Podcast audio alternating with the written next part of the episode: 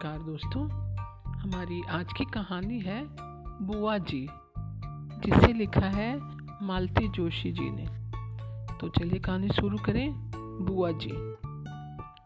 इतवार की दोपहर, खाना खाते खिलाते दो तो बज ही जाते हैं। कमर सीधी करने के लिए जरा लेटी ही थी कि गुड़िया रानी आ पहुँची। मम्मा, आप ये कैसी मुसीबत अपने साथ ले आई हैं? मैं तंग आ गई हूँ। कैसी मुसीबत?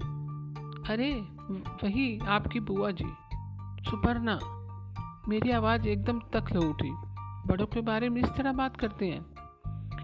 ये नाराज़ होने वाली बात नहीं है, मम्मा। जरा मेरी परेशानी भी तो समझा करो गुड़िया ने चिरोरी की। जानती है कि जब मम्मी नाराज़ होती है तो मेरा नाम लेकर पुकारती है। ऐसा क्या हुआ है, बताओ? मैं अपने अटैची जब जमाऊं समझ में नहीं आता। जब भी अलमारी खोलती हूँ नाजी जी चली आती हैं। हर साड़ी उलट पलट कर देखेंगी, हर सूट के डिज़ाइन को परखेंगी। अरे तो क्या हुआ? दुल्हन के कपड़े देखने का चाव तो सबको होता है। सिर्फ़ देख कर ही उन्हें संतोष नहीं होता मम्मा। वे हर एक कपड़े का दाम पूछती हैं और फिर अपनी बहुरानी के गुण गाने बैठ जाती हैं। मेरी हर साड़ी उनकी बहू के पास मौजूद है। तो महँगी साड़ी खरीदने का ठेका क्या हम ही नहीं ले रखा है? बुआ जी की वह बहू बैंक में नौकरी करती है। ज़रूर खरीदी होगी। क्या पता? नानी तो ऐसी दो कुड़ी की साड़ियाँ पहनकर घूमती है।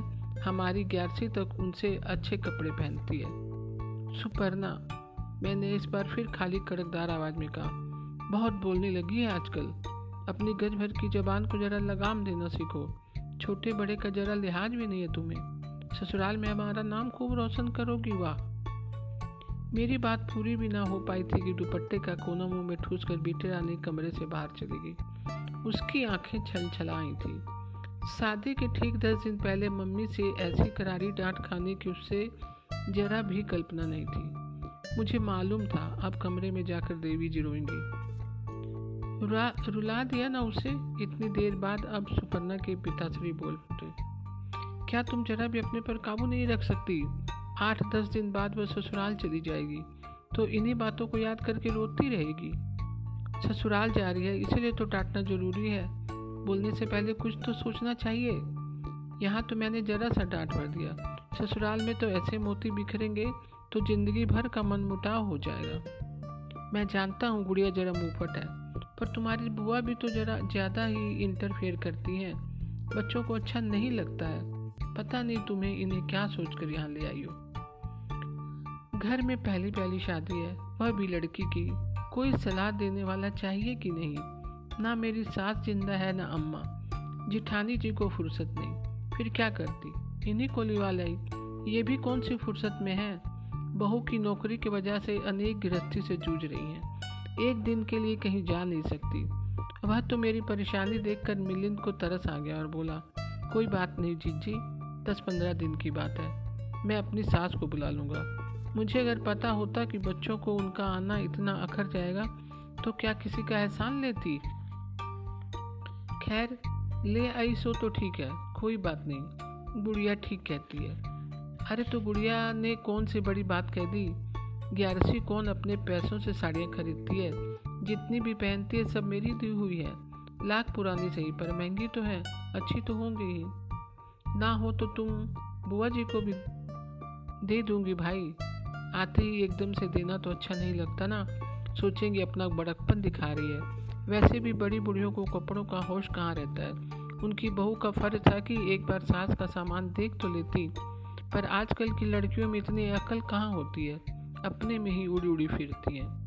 बड़ी देर तक मेरी बात का कोई जवाब नहीं आया तो देखा श्रीमान जी की नाक फिर बजने लगी है। रविवार की दोपहर किन्हीं बुआ जी के लिए बर्बाद करना उनकी फितरत में नहीं है। वैसे भी बुआ की मानसिकता औरों को समझना बड़ा मुश्किल है। मैंने उन्हें शुरू से देखा है, इसलिए मैं समझ सकती हूँ। उनका पूरा जीवन ही एक अभाव की कहानी है।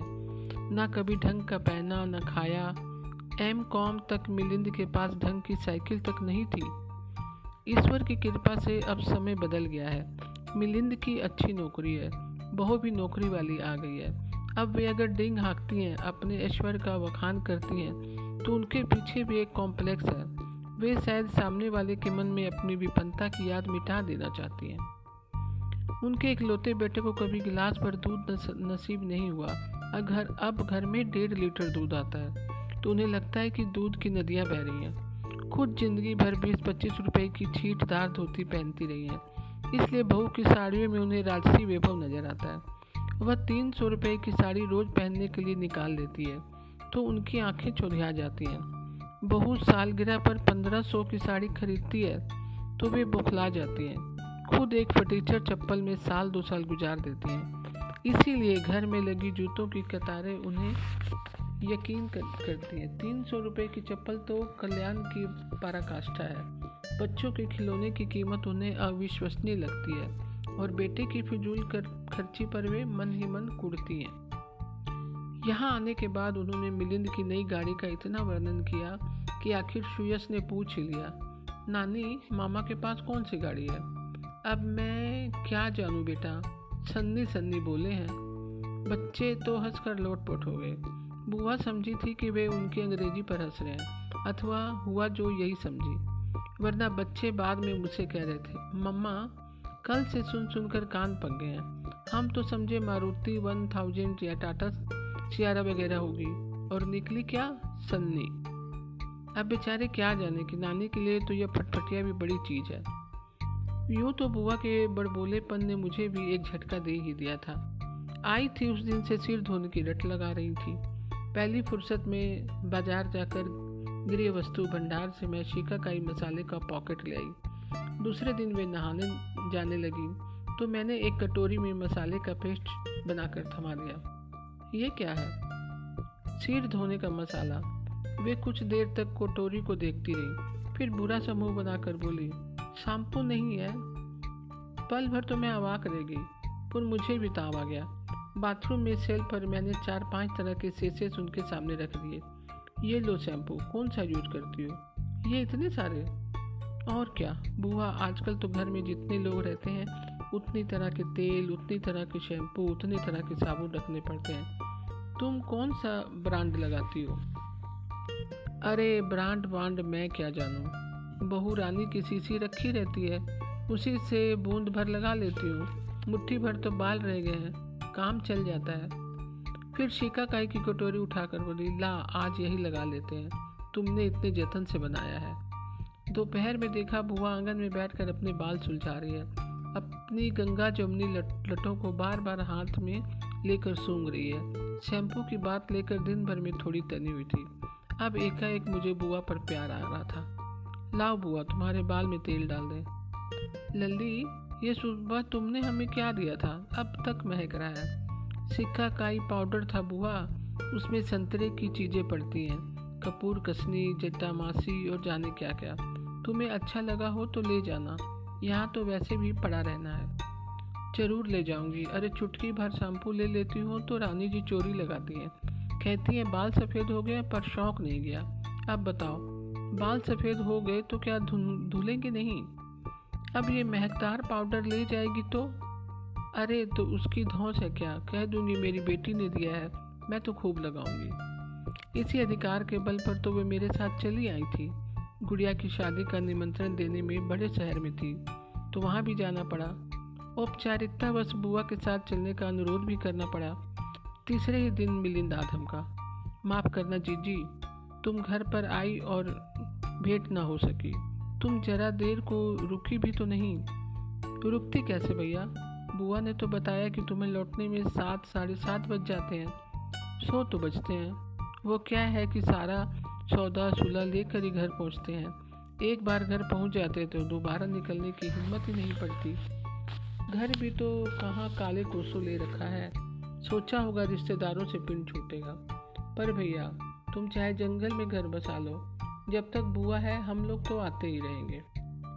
कैसी बात करती हो जीजी? तुम्हारा घर है। तुम्हें तो सौ बार आना है। बल्कि मैं तो नाराज़ हूँ कि तुम एक रात रुकी भी नहीं। अरे, समय नहीं था रे। नहीं तो ज़रूर रुकती। यहाँ तो बस भागम भाग मची हुई है। घर भी जल्दी पहुँचना है। ढेर सारा काम पड़ा है। अब जा रही हो। आज ही जा रही हूँ। पर बुधवार है ना? भाभी ने जाने दिया। अब कल सुबह जाऊँगी। तो अम्मा को कल सुबह यही छोड़ दूँ कि बस स्टैंड ले आऊँ? छन भर को मुझसे कुछ उत्तर ही नहीं देते बना। फिर तुरंत अपने को संभाल कर मैंने कहा तो बुआ चल रही है ना? चलो ये अच्छी अच्छा है। बड़े भैया चुपचाप हमारी बातें सुन रहे थे। बोले, मिलिंद, तुम्हें कोई परेशानी तो नहीं होगी? परेशानी तो बहुत होगी बड़े भैया। घर और बच्चे सभी कुछ तो हम अम्मा के भरोसे छोड़ कर जाते हैं। पर क्या करें? वे तो जिद पर आ गई हैं। कल से ही खटपाटी लेकर पड़ गई हैं। कहती हैं, नौकर चाकर तक साल में महीना पंद्रह दिन छुट्टी मना लेते हैं। पर मैं तो बंधुआ मजदूर हो गई हूँ। बरसों बाद तो घर से निकलने का मौका आया है। नहीं तो आजकल इतने प्यार से कौन बुलाता है? पर ना तो तुम रिश्तेदारी निभाओगे, ना ही मुझे निभाने दोगे। उनकी जिद देखकर फिर हम लोगों ने सोचा कि चलो, हो आने दो। जिज्जी की बात भी रह जाएगी। अम्मा को थोड़ा चेंज हो जाएगा। दस पंद्रह दिन का सवाल है तो मैं सुषमा की माँ को बुला लूँगा। मिलिंद जब चला गया तो बड़े भैया हंसकर बोले, लगता है तुम बड़ा सागरा निमंत्रण देकर आई हो। सागरा क्या भैया? कहना तो पड़ता ही है ना। अब माँ की जगह तुम ही हो। साथ चलोगी तो सहारा हो जाएगा। चलो अच्छा है, भाभी बोली। तुम्हें सहारा हो ना हो, बुआ जी को तो आराम हो ही जाएगा। बेचारी इस उम्र में इस कदर पिस रही हैं। बुआ से सुबह तक भी सब्र नहीं हुआ। सामान लेकर रात में ही बड़े भैया के यहाँ आ गई। सामान क्या, बस एक कनवास का बैग था, जिसमें वे ही गिनी चुनी साड़ियाँ थीं, जिन्हें गुड़िया ने दो कौड़ी का करार दे दिया था। बुआ को मैं सलाह मशवरा के लिए तो लाई थी पर आजकल की शादियों में बड़ी बुढ़ियों की ज़रूरत ही कहाँ रहती है? अब तो सब पैसों का खेल है। रस्में गौन हो जाती हैं, दिखावा ही प्रमुख हो गया है। गुड़िया की शादी भी इसका अपवाद नहीं है। बुआ के लिए तो यह सब कुछ परी कथाओं जैसा ही हो रहा था। यहाँ की हर चीज़ उनके अचरज की सीमा से बाहर थी। हर बार बहू के गहने, कपड़ों का बखान करने वाली उनकी जबान अब थक गई थी। यहाँ से जाने के बाद शायद गुड़िया के गहनों कपड़ों की प्रशस्ति गाए, गाएगी।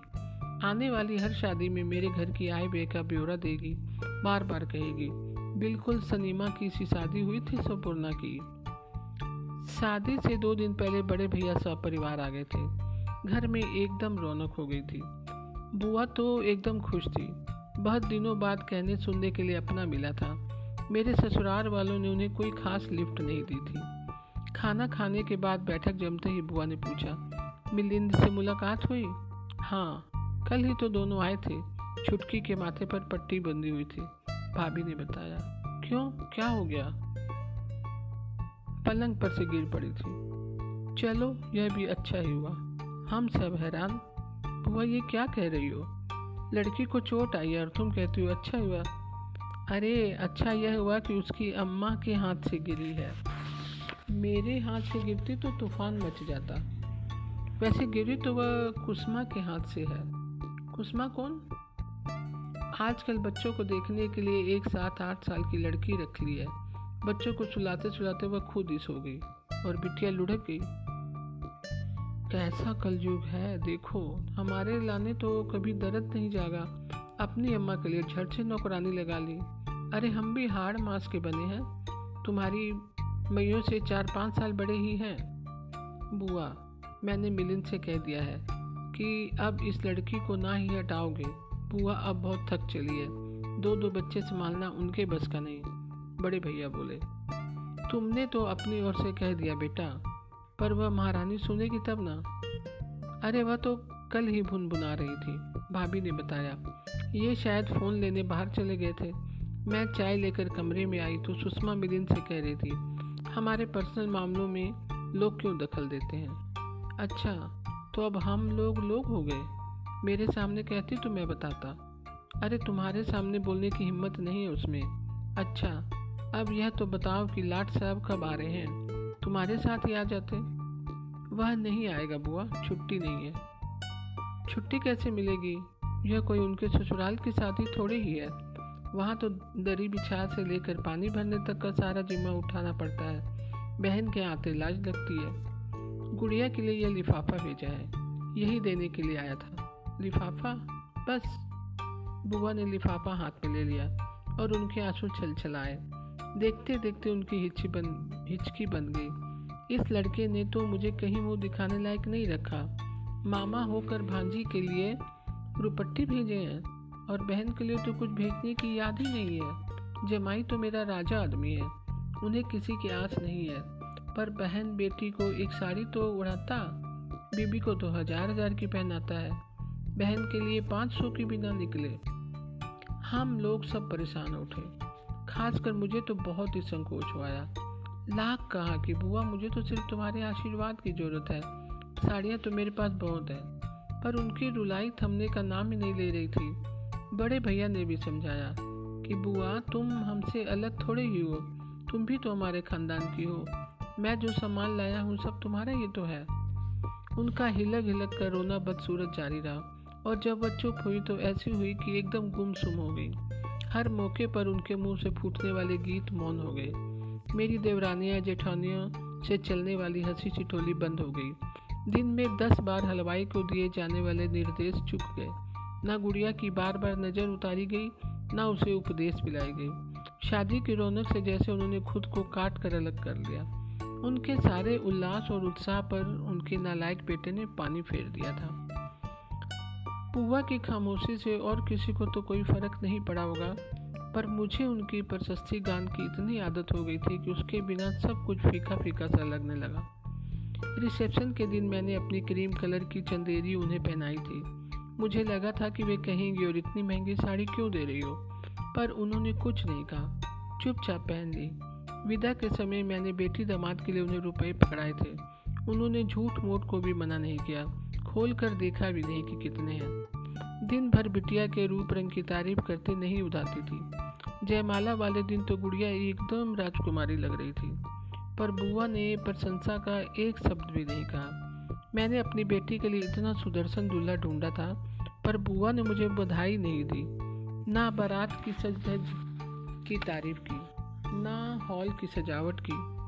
झूठ क्यों बोली? बुआ की यह उदासीनता मुझे बहुत बुरी लग रही थी। इसलिए जब उन्होंने बड़े भैया के साथ जाने का प्रोग्राम बना लिया तो मैंने रोकने की कोशिश नहीं की। जब उसका मन यहाँ से उचट गया तो रोकने की क्या तुक होता? उनकी अटैची लेकिन मैंने बड़े प्रेम से सजाई। अटैची तो खैर मेरी थी ही। उसमें मैंने अपनी कई कई नई पुरानी साड़ियाँ रख दी। उसके अलावा स्वेटर, शॉल, स्लीपर मोजे भी रख दिए। एरियो पर रगड़ने वाली क्रीम, हाथ पैरों में लगाने के लिए वैसलिन, घुटनों की मालिश का तेल सब याद कर, करके रख दिया। सिक्का काई पाउडर तो था ही। बुआ अपने साथ साथ जो कैनवास का बैग लाई थी, उसमें मैंने मिठाई रख दी। इसके अलावा सूखे, फलाहारी व्यंजन जैसे साबुदाने के पापड़ आलू के चिप्स आदि भी रख दिए थे। ये क्या दे रही हो लल्ली? यहाँ रहने दो। ये कोई ख़राब थोड़ी होंगे। बुआ, यहाँ यूँ ही पड़े पड़े सड़ते रहेंगे। तुम्हारे तो व्रत उपवास चलते रहते हैं, काम आ जाएँगे। और इनके लिए घी कहाँ से आएगा? मैं आवाक होकर उनका मुँह देखने लगी।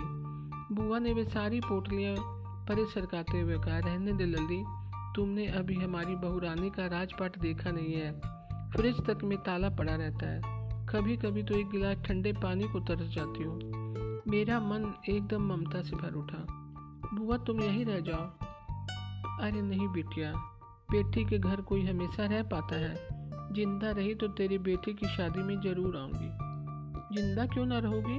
अब कोई ज़्यादा दिन थोड़े ही है। बस दो तीन साल समझो। लल्ली, अब तो दो तीन साल भी बहुत भारी लग रहे हैं। खैर मरना जीना तो भगवान जी के हाथ में है। पर जब जीऊँगी, तुझे आशीष देती रहूँगी। ये पंद्रह बीस दिन मेरे खूब सुख से बीते। मन भर के खाया, मन भर के सोई। हाथ पैरों में थोड़ी जान आ गई है। तुम्हें अब आराम करना चाहिए, बुआ। आराम भी बिटिया ऊपर से लिखा कर लाना होता है। तब मिलता है। हमारे भाग में जो नरक उलिझता लिखा है। शादी के बाद सास की दो दो जचकी निपटानी पड़ी थी। अपने बच्चों को तो खैर करना ही था। अब बच्चों के बच्चों को भुगत रहे हैं। हमें तो लगता है कि मरने के बाद भी हमारी मुक्ति नहीं होगी।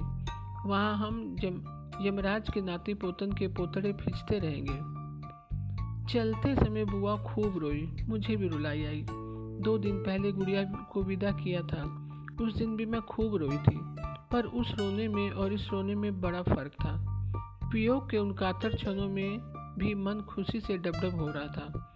आँखों के सामने बेटी के सुखद भविष्य की कल्पना थी।